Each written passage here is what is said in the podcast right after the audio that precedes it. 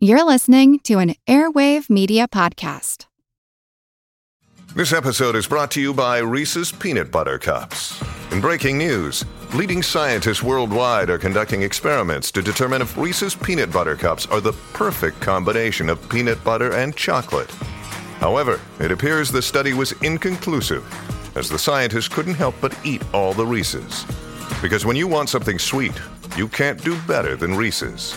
Find Reese's now at a store near you.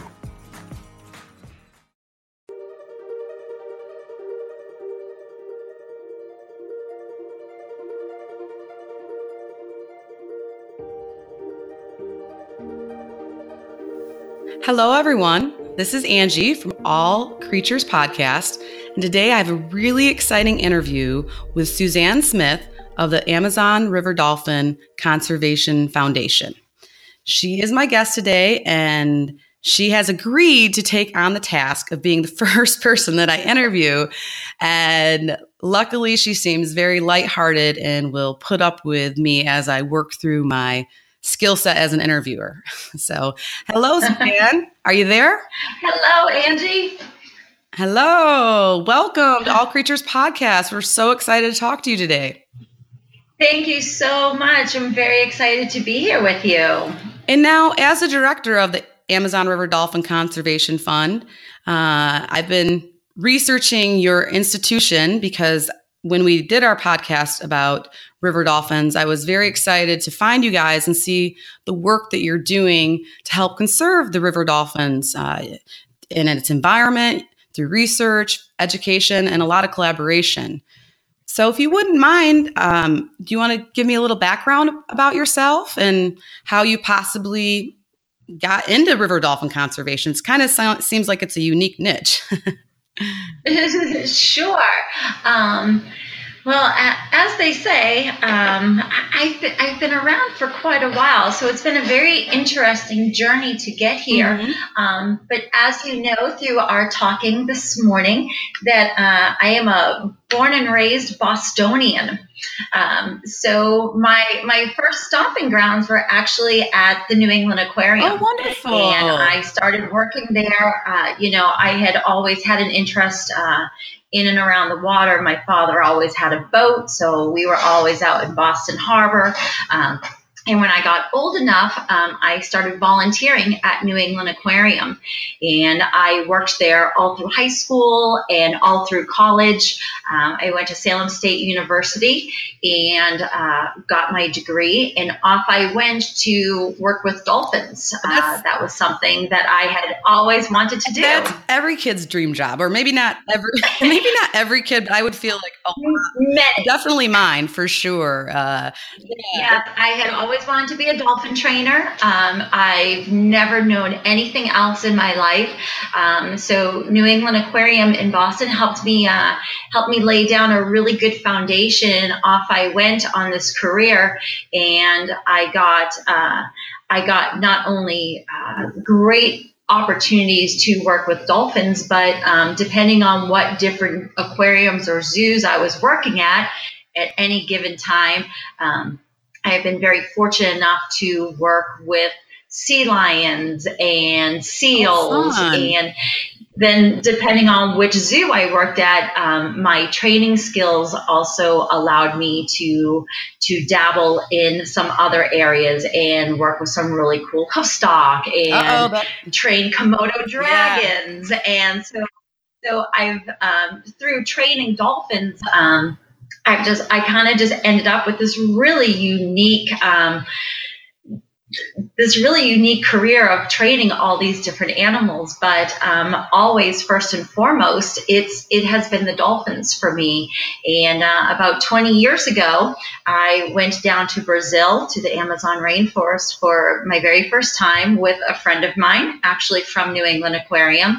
And um, and that's where and that's where I saw the river dolphins for the very first time. And they are just these crazy prehistoric like face only a mother could love dolphins. And I just lost my oh, mind over them. So and yeah, um, uh, my My partner in crime, Chris, he thinks they're not very attractive, but I, on the other hand, think they're beautiful. so they really are. You, you, you, you sometimes you gotta look beyond a few things for sure. They are the neatest looking animal, and there there's just nothing else like them on this earth, and they are just so cool. And I just love those faces. Oh yes, and I think there's something too about seeing them in the the brownish water in the backdrop, and then here comes this this pink fin, and Absolutely. It's like, are my eyes playing tricks on me? Is this really going on? And so, yeah, maybe I'm a little bit more. Not that I'm a girly girl. I, am not. I don't usually like pink. maybe I'm more. I don't I either. I don't know what's going but, on. But yeah, for something, uh, yeah. So I can look past the face and and all of that because I, yeah, I just think they're really cool. And uh, so you so you got down. You were down in the Amazon and you were able to see some in the mm-hmm. wild for the first time. Yes, and uh, so I made I made two really quick trips after that first one. I loved it so much. I went back three months later, and then I had I, then I didn't go for a very long time. As you know, life happens and and things happen, so you go in different directions, and your your life changes and your your goals change. Um, but they were they they were always there. And about five months ago, I had a excuse me, five years ago, I had uh, an opportunity to travel back down to Brazil to the same area um, with that same friend. Um, and and since then, cool. I haven't stopped. I, I haven't stopped going. So uh, this past five years has been a real whirlwind, and it's just it's Amazon River Dolphins all the time. Wow. And so now tell me a little bit about your organization? Is it something, uh, one of your, a brainchild that you created, or did you seek them out? And we'd like. It is. It's awesome. um, it's a brainchild. Um, so as a part of um, another conservation effort um, down in Brazil uh, that actually didn't have anything to do with dolphins, um, I was down there helping out uh, with another group, and, and, once all of those folks kind of got settled and they were they were doing their thing, I would just kind of sneak yeah. away. And I'd be like, okay, everybody's set, everybody's happy, everybody's doing what they're doing with fish the dolphin girl has got to go. The dolphin girl is going to find the dolphins. Um, and so, and depending on what area I was in in the Amazon, um, there's there's just a lot happening with the river dolphins, whether it's ecotourism, whether it's the slaughter that's going on. So there are many things happening, and I found that there's a real need. Um, for for an organization, for a person, for a group, um, to kind of just bring attention to the different issues that the river dolphins are facing right now. Um, so as I started to go down there a little bit more, um, I just decided that this, this, needs to go on paper and we need to start doing something. So I uh, started uh, three years ago uh, by filing uh, for 501c3. We are a registered nonprofit um, based out of New Orleans uh, in Louisiana. That's where I am located now. So that's where our main office is, even though we do all of our work down there. Um, and so now I go down there about three to four times a year and just help down there with the different issues wow, in the different that's areas. So inspirational. I'm I'm really just amazed. When I was for each podcast, I always spend a lot of time looking for research organizations that I can promote on the podcast if if listeners want to uh, do a little bit more of their own research or give back or just explore more.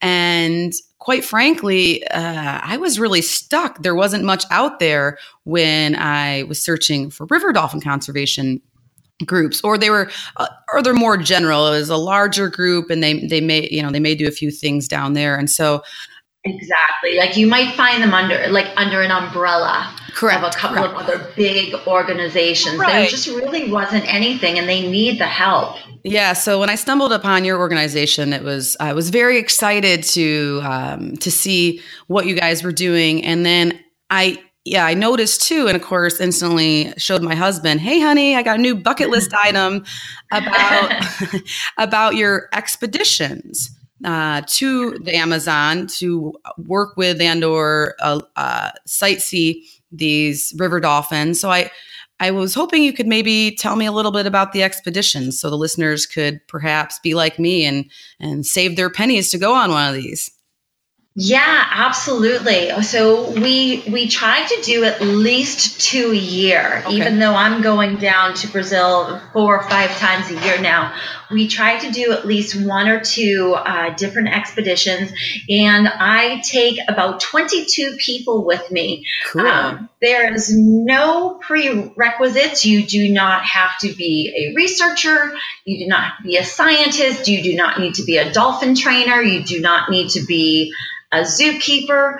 You, I've had all walks of life. I've had, um, I've had every every person from hairdressers to to veterinarians to aquatic veterinarians. Um, but the common thread, of course, is uh, the love of travel mm-hmm. uh, and the love of wildlife. So, um, so these people come on these trips with us, and we go down to Manaus mm-hmm. which is the capital of Amazonas in Brazil.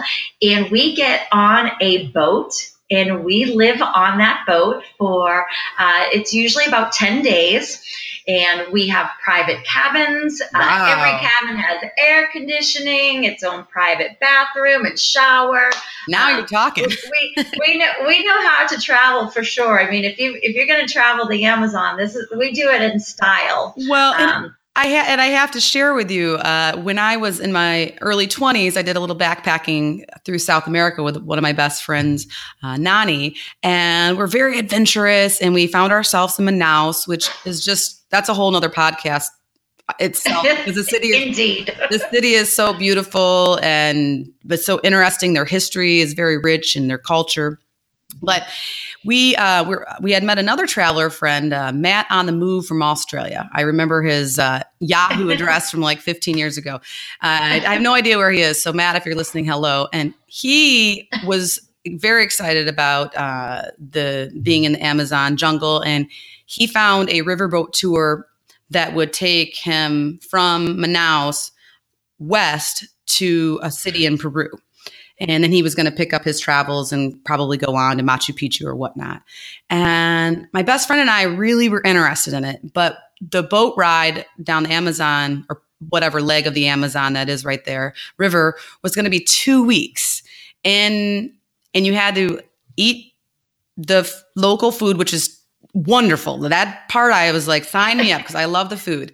But you had to sleep in a hammock and it wasn't private. It was pretty much on the side of the boat in a hammock for two weeks. And our time in South America was limited to just a few months. So my girlfriend and I at the time said, well, mm, I think we're going to pass. But I have to tell you, Susan, now that I'm older and I don't have these opportunities as much because I'm busy with kids and, and life and work, I kick myself. I would give anything to go back for two weeks at peace in that beautiful nature, riding. I'll, sleep on the floor. I don't care about a hammock uh, because it was so mystical and magical. Uh, and I only I only did the boat ride to see the meeting of the waters and the and the uh, the river dolphins. So I didn't get to spend much time on the open water. So now that I'm a little older and I was reading about your expedition and you're telling me that there's air conditioning in my own bed, my own cabin. There's air conditioning in the rooms. Yes. Oh my gosh, sign me up. Seriously, that sounds amazing. And then you uh, and you're on the boat the whole time, right?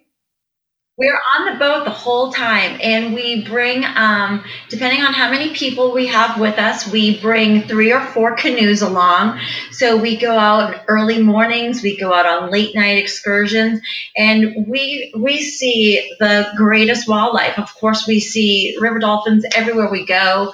Um, there's actually two species down there, and we see those. But we also see monkeys. We see sloths. Ooh. We, I think, I think my record on one of my trips is 73 sloths in Holy one night. Um, we just know where to go. Like we're the people. We yeah. got it.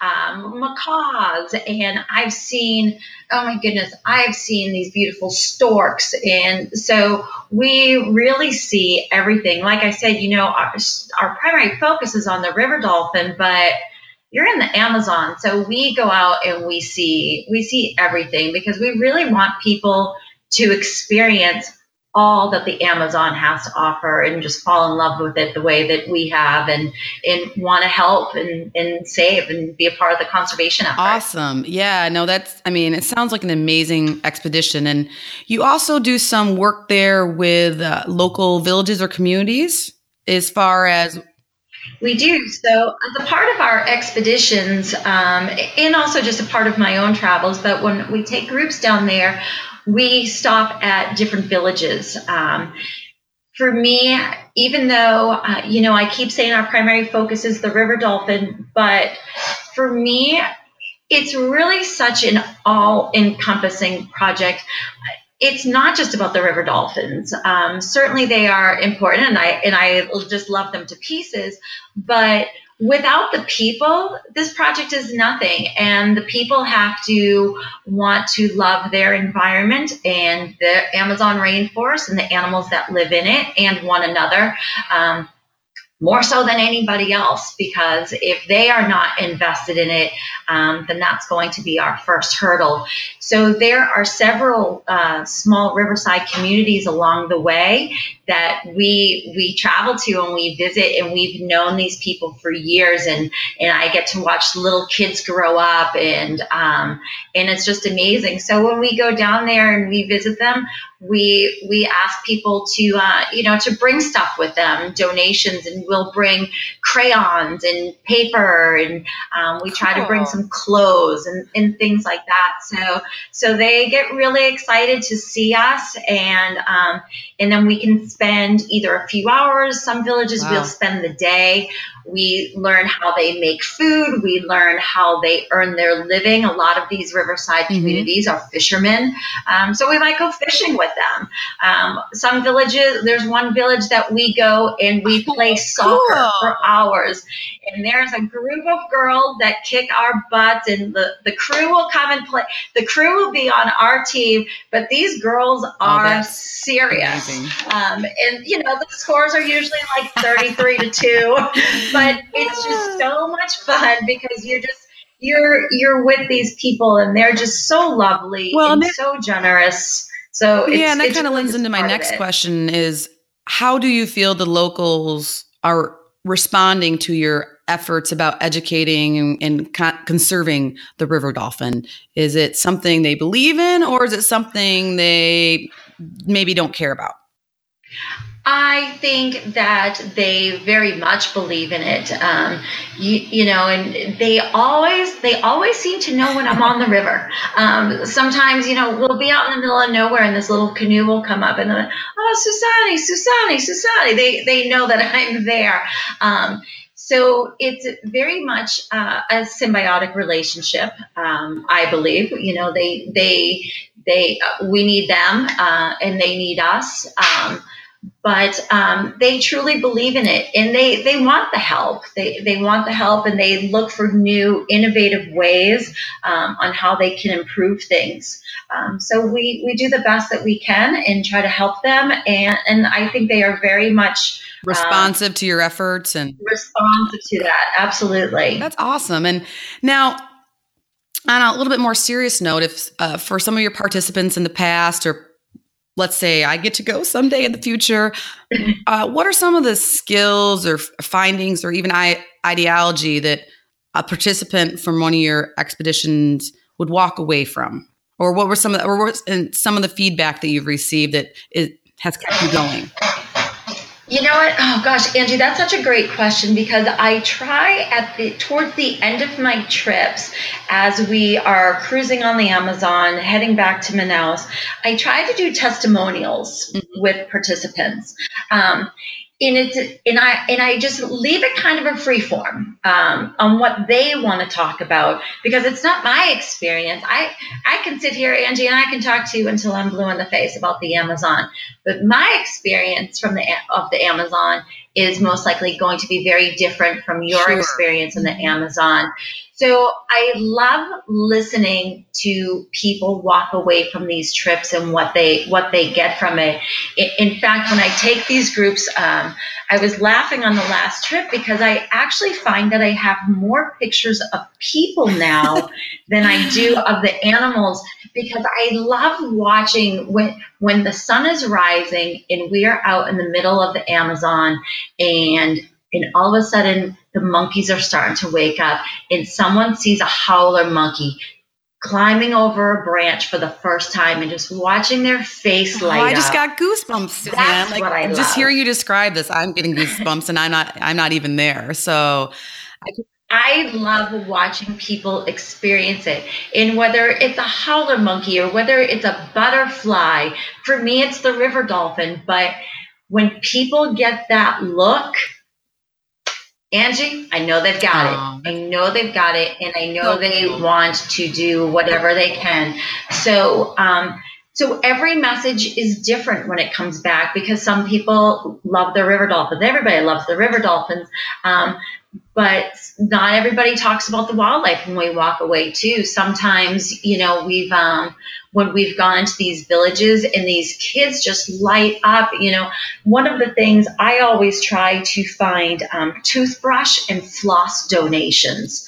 that's a Um, great idea. and I see these kids just light up. These little kids light up at a toothbrush. And Angie, you know, you and I have have kids, and if I handed my son, you know, a toothbrush as a gift, look at me like I had three heads. And and these kids in Brazil, they just it's the greatest yeah, thing funny ever. enough, I uh, there was a, a, a Spider-Man toothbrush in my son's stocking, and he, uh, I think he flew past that on onward and upward to the next better thing. So, but no, you, you bring up a very good point. A lot of my travels, um, especially in Africa, noticing that. You know the children in the villages where I got was able to spend a lot of time with uh once again with my my best friend Nani. She gets lots of shouts out in this interview, but she did she did Peace Corps over in Zambia, and I spent a lot of time over there in her village and just watching the children. If they had a ball, they would be happy, and, and not even a, a one that worked right, like it probably had a hole in it or something. I mean, just these little one little. Sometimes Right. it'd be a plastic bag. They were like they figured out how to shape it into something they could play with, and it really does. Uh, Mhm. give you a lot of perspective as to the things we take for granted and and as you had mentioned of course the wildlife viewing must be incredible on that boat but i know from my travels and to all the listeners out there um, experiencing cultures different different than what we would find here in the states or wherever you're coming from um, to really be experience some of these remote villages and cultures that are probably on the in the process of dying out right is just i feel very unique to the human experience. And i i always I always joke that if I was president, which I never would be, but I would, yeah, I would encourage a, you know, um, a, a law or a movement to, you know, to get every high schooler to go to a different, uh, more foreign country to be able to help out with communities in need.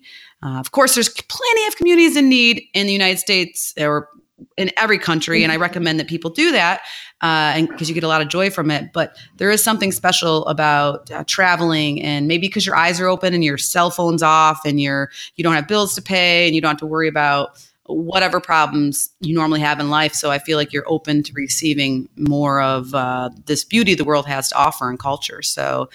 Uh, I totally agree. I, I love watching people be transformed um, when when we are down there. And just just a very eye opening experience on many levels.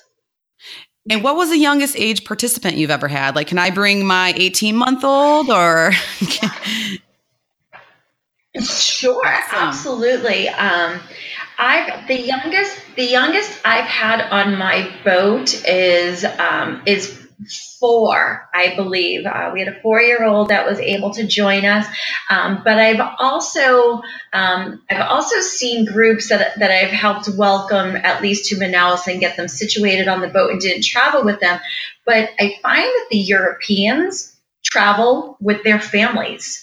Um, and there was one group, I believe they were from Germany, and it was it was like half adults and half kids, ranging probably from like six to fun. 14. Um, a couple of yeah a couple of years ago i brought my son he was uh, he was 13 at the time and his best friend um, i have a friend coming this year on my expedition in november and she is bringing her 11 year old daughter so it's you know you imagine the adults that that have this this life changing experience but what a great opportunity for these young kids especially Absolutely. from the states to to see th- these other worlds and these other cultures and, and how they live and you know not every kid has an ipod and these these kids Not that are soccer close. champions the world over don't have soccer cleats. They they play in the, they play in the dirt and bare feet.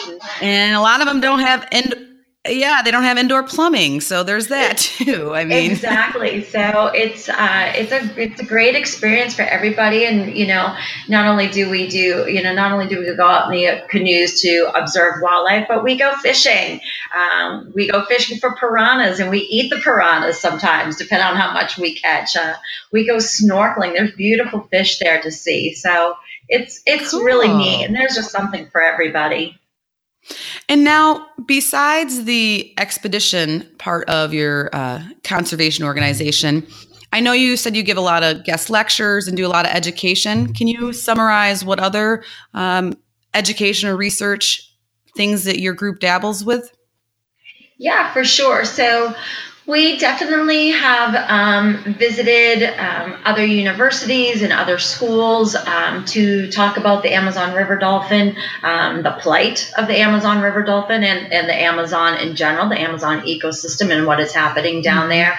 Um, but aside from the expeditions, we go down. Um, two or three other times a year, and we travel around um, the area outside of Manaus, and we go anywhere. Um, we usually travel north on the Rio Negro. Mhm. Um, last year, we were uh, we were on a work visa.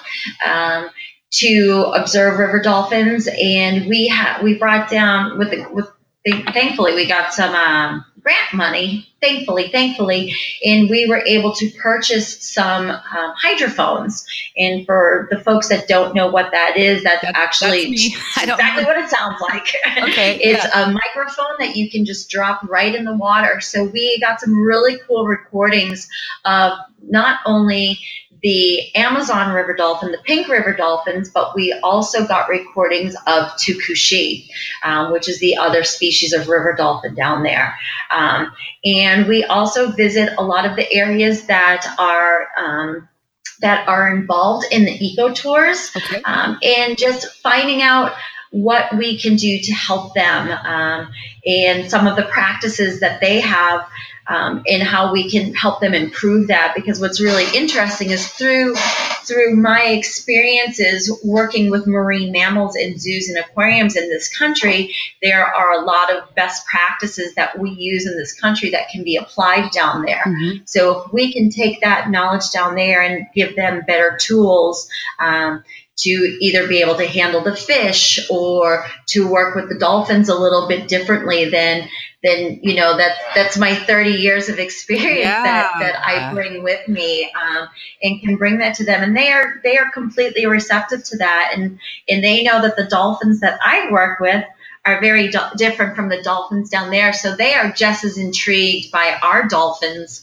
up in this area. So it's really it just really has this really interesting back and forth and this great conversation that is started. Wow. And that, I mean, it's just so exciting to me that you're down there doing, uh, I don't know if cutting edge is the correct word, but really important cutting edge behavior research and uh, boots on the ground, talking to the communities, talking to the people, and seeing what they need because we, tons of research has shown that in order for conservation of certain species to be effective, that the local communities surrounding these animals have to be on board and need to be a part of it, need to be actively um, understanding it, getting something out of it.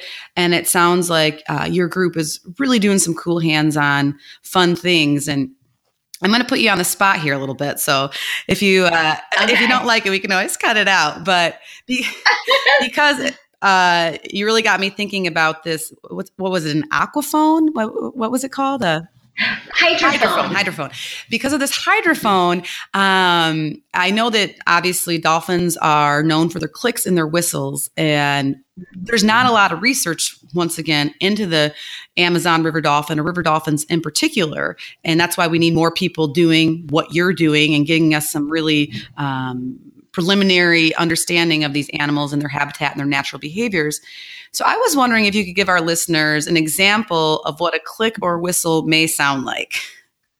I thought you were completely going in a different direction, and I was ready. We, you know, I, I, I.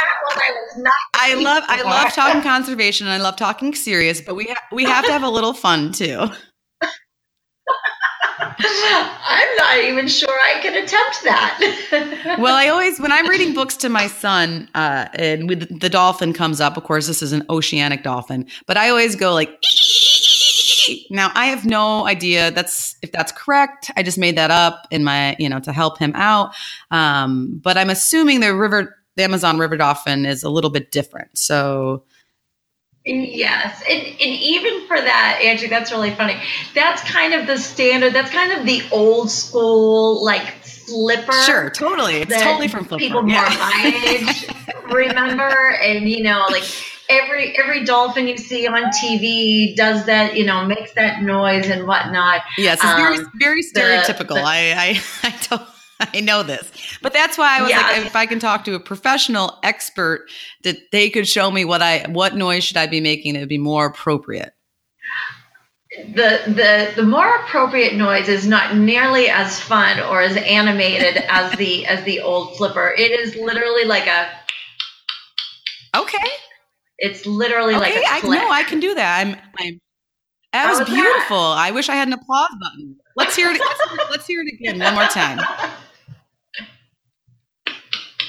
Oh, Suzanne, you are such a good sport. Thank you so much. And, and, and honestly, now when I read to my sons, I'm going to be, uh, you know, I'll be scientifically accurate, which I, I like to try to do that when possible, obviously.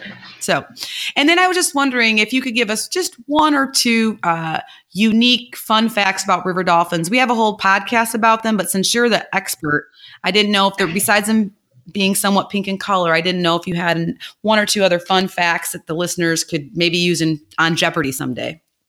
Yeah, sure. Um, well, you mentioned you mentioned that they are pink. They are actually, um, depending on where they are located on the Amazon. Um, in some areas, they get far more pink and really bright color pink, but they all start off gray. Oh. Which, not sure if you knew that. No. But they all start off gray, uh, which is very interesting. But one of the things that I think is super, super cool about the river dolphin, like the coolest thing about them, is that they have an unfused neck vertebrae. Mm. So you have to imagine that, you know, the Amazon River can drop 30 feet mm-hmm. from one season to the next. So there are times of the year where literally the Amazon river dolphin is swimming in the forests. The oh, wow. forests okay. become flooded. So they are able to turn their necks completely from side to side so that they can navigate um, the, the trees essentially they can navigate the, the forest mm-hmm. so i think i think that's something that's pretty pretty cool about them they are extremely flexible animals wow wonderful and could you give me an update on their current status Yes, absolutely, and I'm glad you asked that because it's uh, it, it, it's a great question to ask, and it leads to a much bigger problem. So right now, the river dolphins are listed as data deficient. Um, they are not listed as endangered. They're not critically endangered. They're not threatened. So data deficient just means that there is not enough information about the population. It's been a very long time. Um, since anyone has known that status, if at all. So the reason why that becomes extremely complicated is because the river dolphins they not only have they not only face the challenges that we talk about and hear about all the time such as habitat degradation habitat destruction pollution Amazon river dolphins have a whole other challenge, and that is the fact that they are being hunted and slaughtered, which is just it's awful. It's Oh, devastating. man, Yeah. Um, there is a there's a fish. Uh, it's a catfish, and it's called Piracatinga. And they believe that the river dolphin meat is a far better bait source to catch this specific fish than anything else. Now, they typically don't eat the Piracatinga in Brazil. It is usually exported, that fish is usually exported to neighboring countries. And they found, researchers found in just one very small area a couple of years ago that almost 2,000 river dolphins were killed to be used as Ah. bait. That is, uh, according to the Brazilian researchers who did this study, that is three times more than what is sustainable.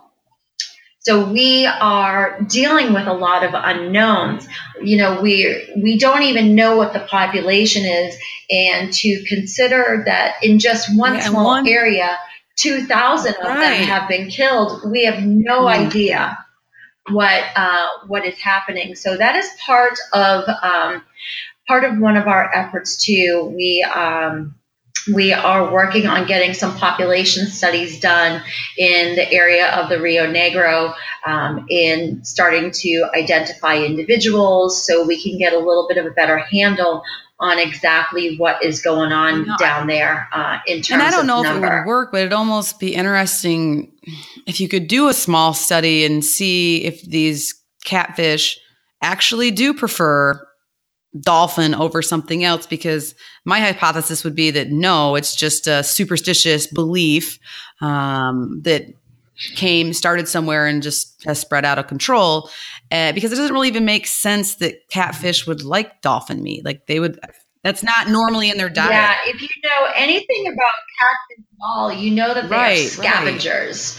Um, so to me, it is a very interesting concept, um, and it, I, I I neither believe it or disbelieve it, but I do know that Sure. catfish are scavengers. Um, and so I'm not sure. And, and I've talked to many fish folks down there, um, not only the fishermen, um, but some of the people that work in fisheries. You know, is there is there um, some aquaculture that can be done for that particular species to raise that species of catfish? Um, for food and whatnot, there there's a lot of different possibilities, um, but but right now the Amazon River dolphin is, is losing the battle uh, for a lot of different reasons. So we Yeah, need well, to help. Um, the a lot of the things that the river dolphin in the Amazon faces, with that with the with the killing aside, are all the same things that the Baiji faced many years ago. And as you may may possibly know, but so your listeners know, the Baiji went you know functionally extinct in 2008, and that's a freshwater species that we just don't see anymore, and we certainly don't want that to yeah, happen and to it, it sounds like there might be a little room too for potentially maybe education uh, to step in. We all know that a lot of behavioral change often doesn't happen unless there's education, and so maybe you know uh, there might be room to try to help these fishermen see, like you said, either maybe use aquaculture for the fish or perhaps you know somehow maybe showing them that the dolphin isn't the best or and and i don't i don't really know too uh, might be talking a little out of turn but it always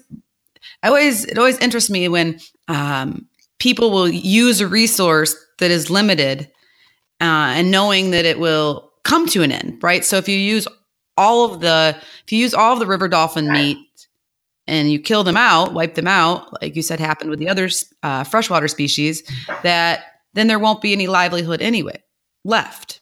Yes, it's a very short-sighted. hmm So, but but it's hard though because once again, as you and I talked about, these communities are are trying to survive and not making much money, and this is their livelihood. And so it's uh, you know a group of uh, you know Americans can't come in and say you can't do this as your livelihood. It takes a very much it takes a very thoughtful, international, collaborative approach. But I'm just I'm really happy that people like you are down there trying to fight the good fight, and that leads me a little bit to my next question um, as far as with protecting the river dolphins, I definitely think that one of the ways to do that is through education and wildlife viewing, and like you said, people connecting to the to the animals because then they're more likely to want to help save it and and also help out the local communities and villages along the way.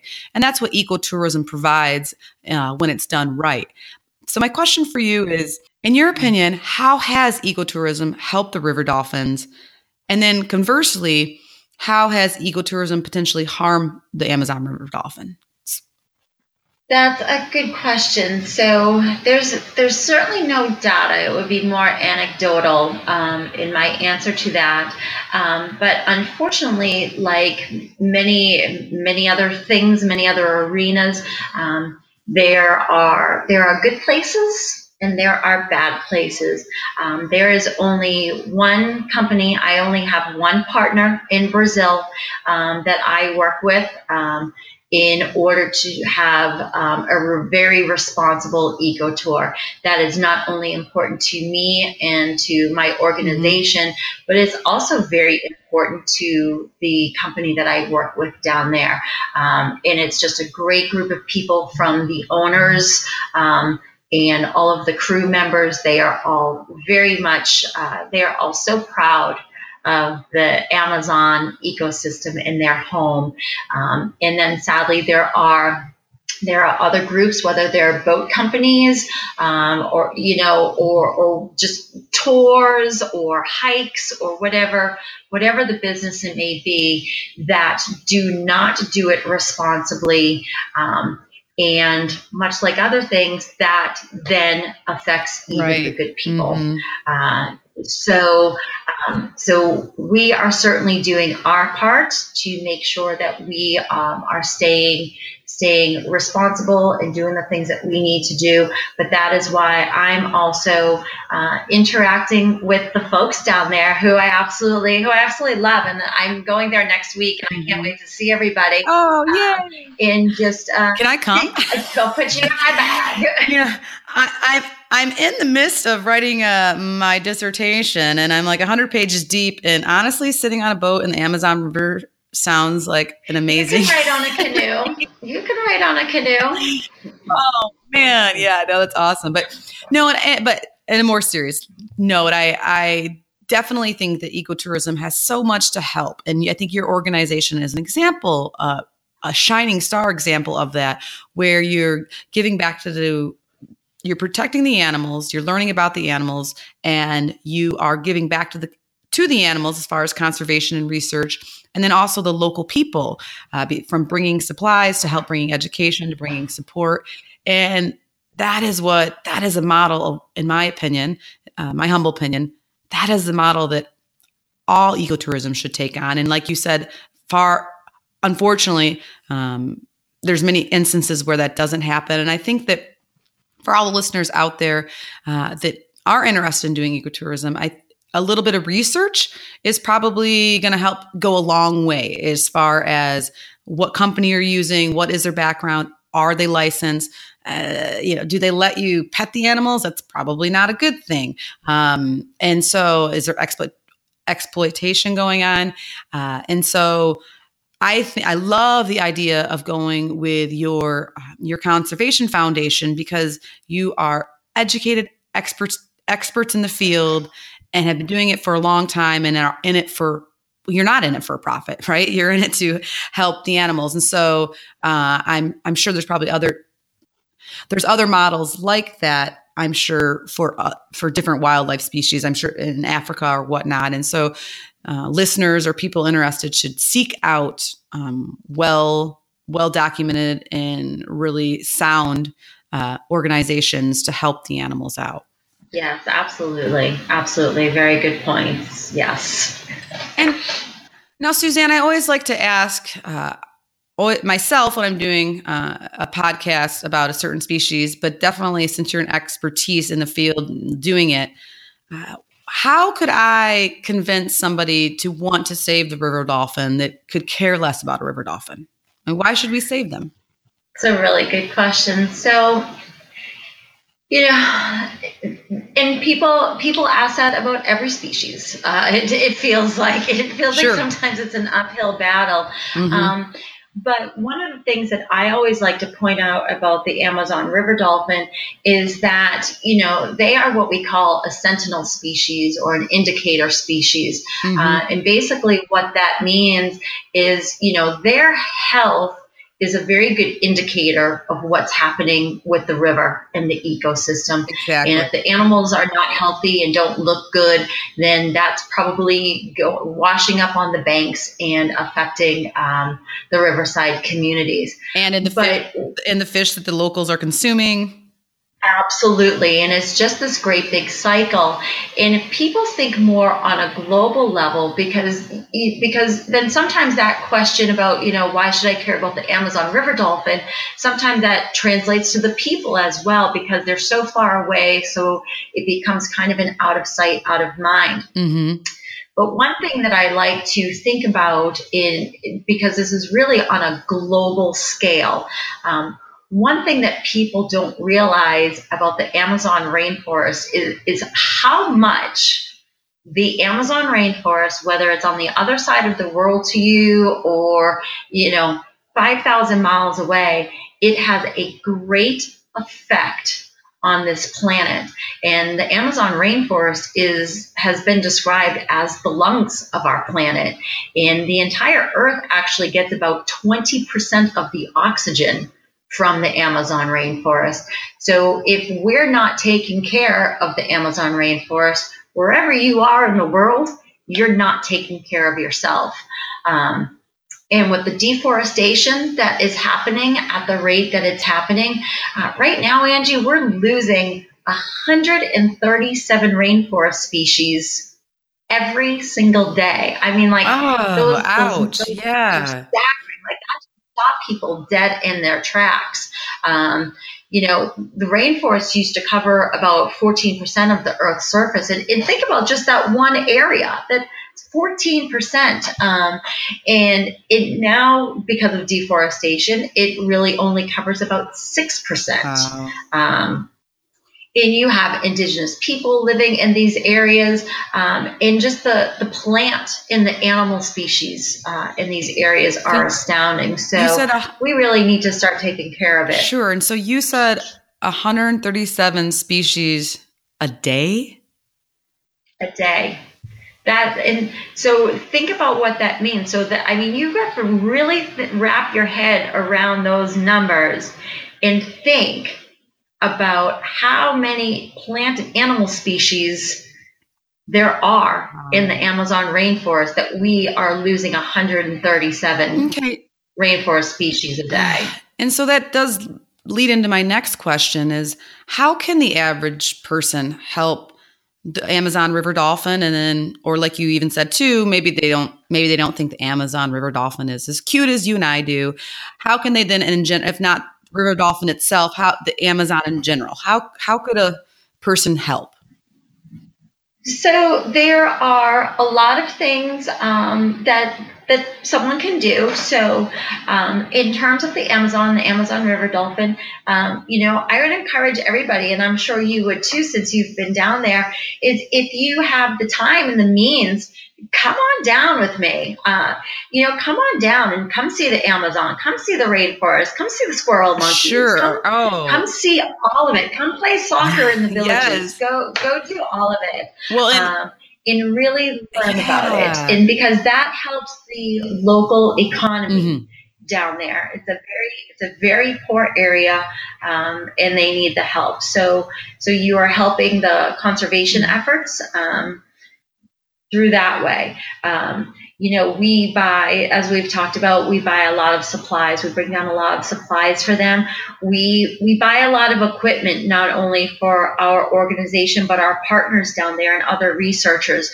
So through donating on our website, sometimes that money or that money can go to supplies to bring down there not always necessarily i do that more through the groups that come with us but those donations can go to the purchase of the hydrophones. It can go to GPS units, which we need because when I'm out in the middle of the Amazon and I've just spotted 15 river dolphins, I need to know where I'm at so I can record that and make notes and collect data about where we saw that group so we can you know so we can monitor where are they traveling to are they staying together is there are they a part of a larger pod so so those donations um, help for equipment like that it also goes for our crews um, mm-hmm. you know i I, I, I don't have a canoe that I bring down there with me. Right. I, I have a canoe when I get there, but I also need uh, I also need someone to take me out there, and I have assembled an amazing an amazing team um, that is available always when I go down there. So that helps them. And instead of that that man uh, going out and killing a river dolphin so that he can catch a piracatinga to get paid to export it to another country, he's getting paid to take me in a canoe up the Rio Negro to go count river dolphins or to take pictures to help identify them. So, so those donations go a really long way. Um, and then every day, you know, it's all the stuff that we talk about. Don't throw your don't throw your water bottle away. Recycle it. And you shouldn't even be buying water bottles anyway. Everybody exactly. should be using mm. their Tervis and their thermos and, and all of that stuff. So all of those things, you know, the reduce, reuse, recycle it. We say it over and over again, but we say it over and over again because it's important.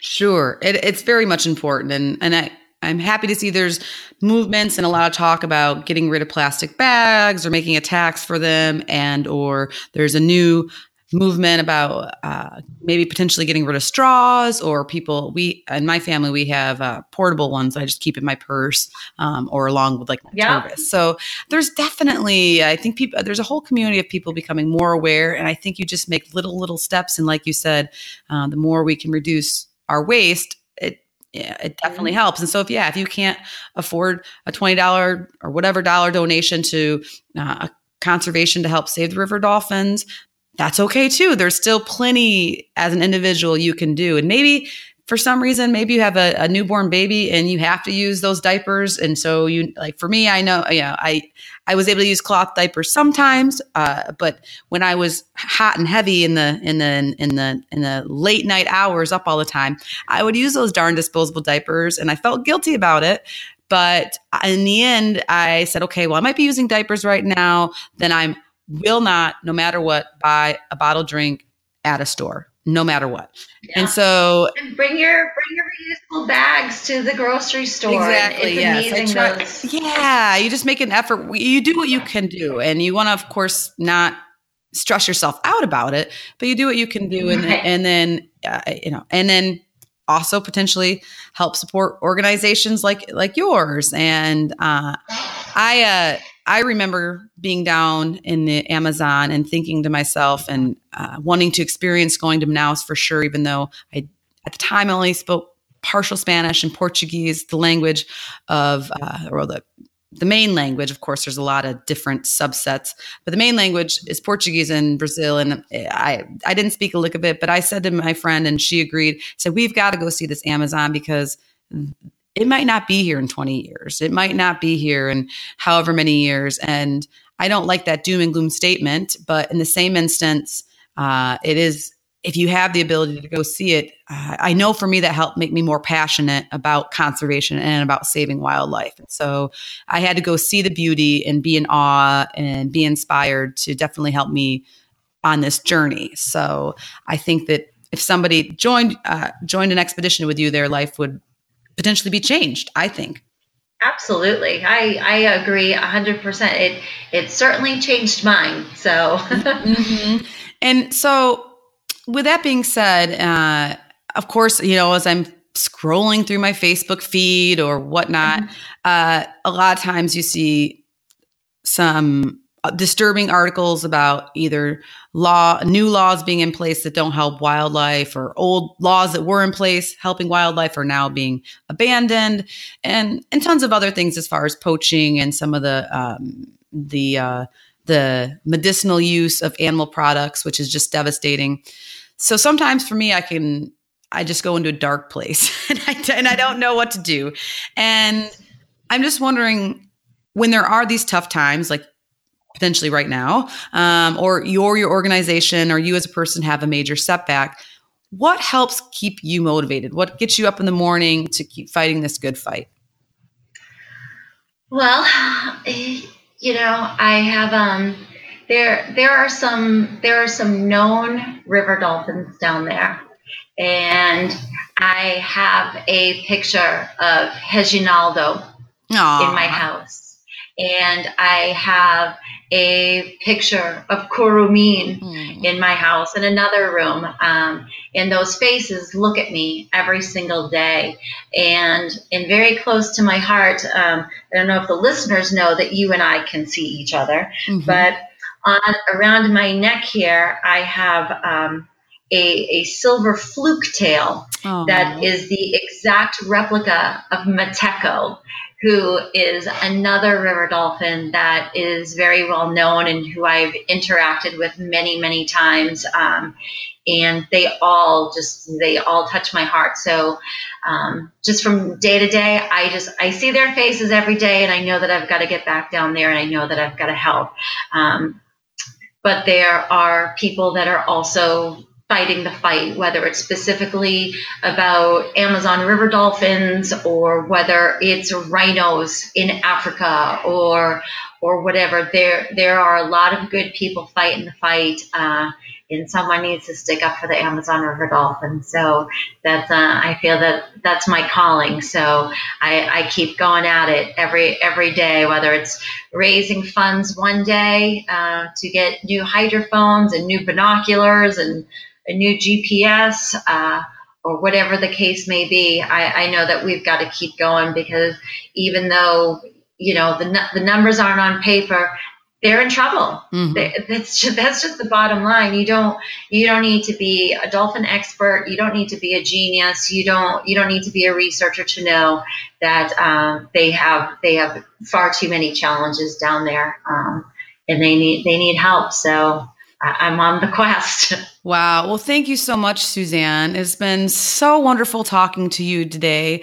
And I'm, I just must admit that I am so inspired and moved talking with you because I believe you exemplify what everyone could do. You followed your passion and you have started this amazing foundation. It's doing great work down in uh, down in the Amazon and here locally too. I know with some of your talks and whatnot that you give, and I just it's just is very very hopeful. And if there's even one of our listeners out there that's been thinking about maybe doing this or uh, taking the plunge, you exemplify how you can make it happen and how one person just can make an impact. And you're one person that then has spread it uh, not only here in the United States, but then also big time down in, in, the Amazon and, and spread your knowledge and spread your passion. And now a lot of people, because of you, have been able to make an impact. I know those Amazon river dolphins who I believe are super cute. um, I, I, I know, you know, they thank you and the local people thank you. I thank you. And I'm really excited about this relationship that you and I have formed. Uh, and I look forward to learning more from you and perhaps hopefully someday soon going on an expedition. And I just, uh, I really want to thank you for your time. Thank you. Thank you so much. I really appreciate it. It's been it's been wonderful being here and like I said I can I can talk about the Amazon and certainly the river dolphins all day long. All okay. day long. So. Well, here you go listeners. Uh, Suzanne, what is how if somebody does want to talk with you about uh, Amazon River Dolphin Conservation or your expedition or donations or really anything regarding uh, Amazon River Dolphins, what is the best way that they can contact you? So the best there's so there's two different ways to get a hold of me, and um, they're two super cool ways because you get to see a whole lot of pictures and videos in the process of it. So our Facebook page is very active. So if you go search Amazon River Dolphin Conservation Foundation on Facebook. You will find us, and you will find um, you will find a lot of photos of river dolphins, and you will find photos of uh, the specific dolphins that I mentioned today, and a whole lot of others, and some really cool video footage of them swimming underwater. Um, and you'll hear some of the testimonials that I talked about earlier. A lot of those are posted up there. Um, some of them are trainers. Um, some of them, like I said, are are folks that you know just just wanted to go see the Amazon and wanted to travel there. So you will hear their stories, and then you'll get updates on uh, on river dolphins and what's happening down there. So there's a lot of information there, and of course our website. Um, our website is uh, www ardcfoundation.com. And of course, you will see a lot of uh, pictures there, but there is some information on our expedition and when the expedition dates are.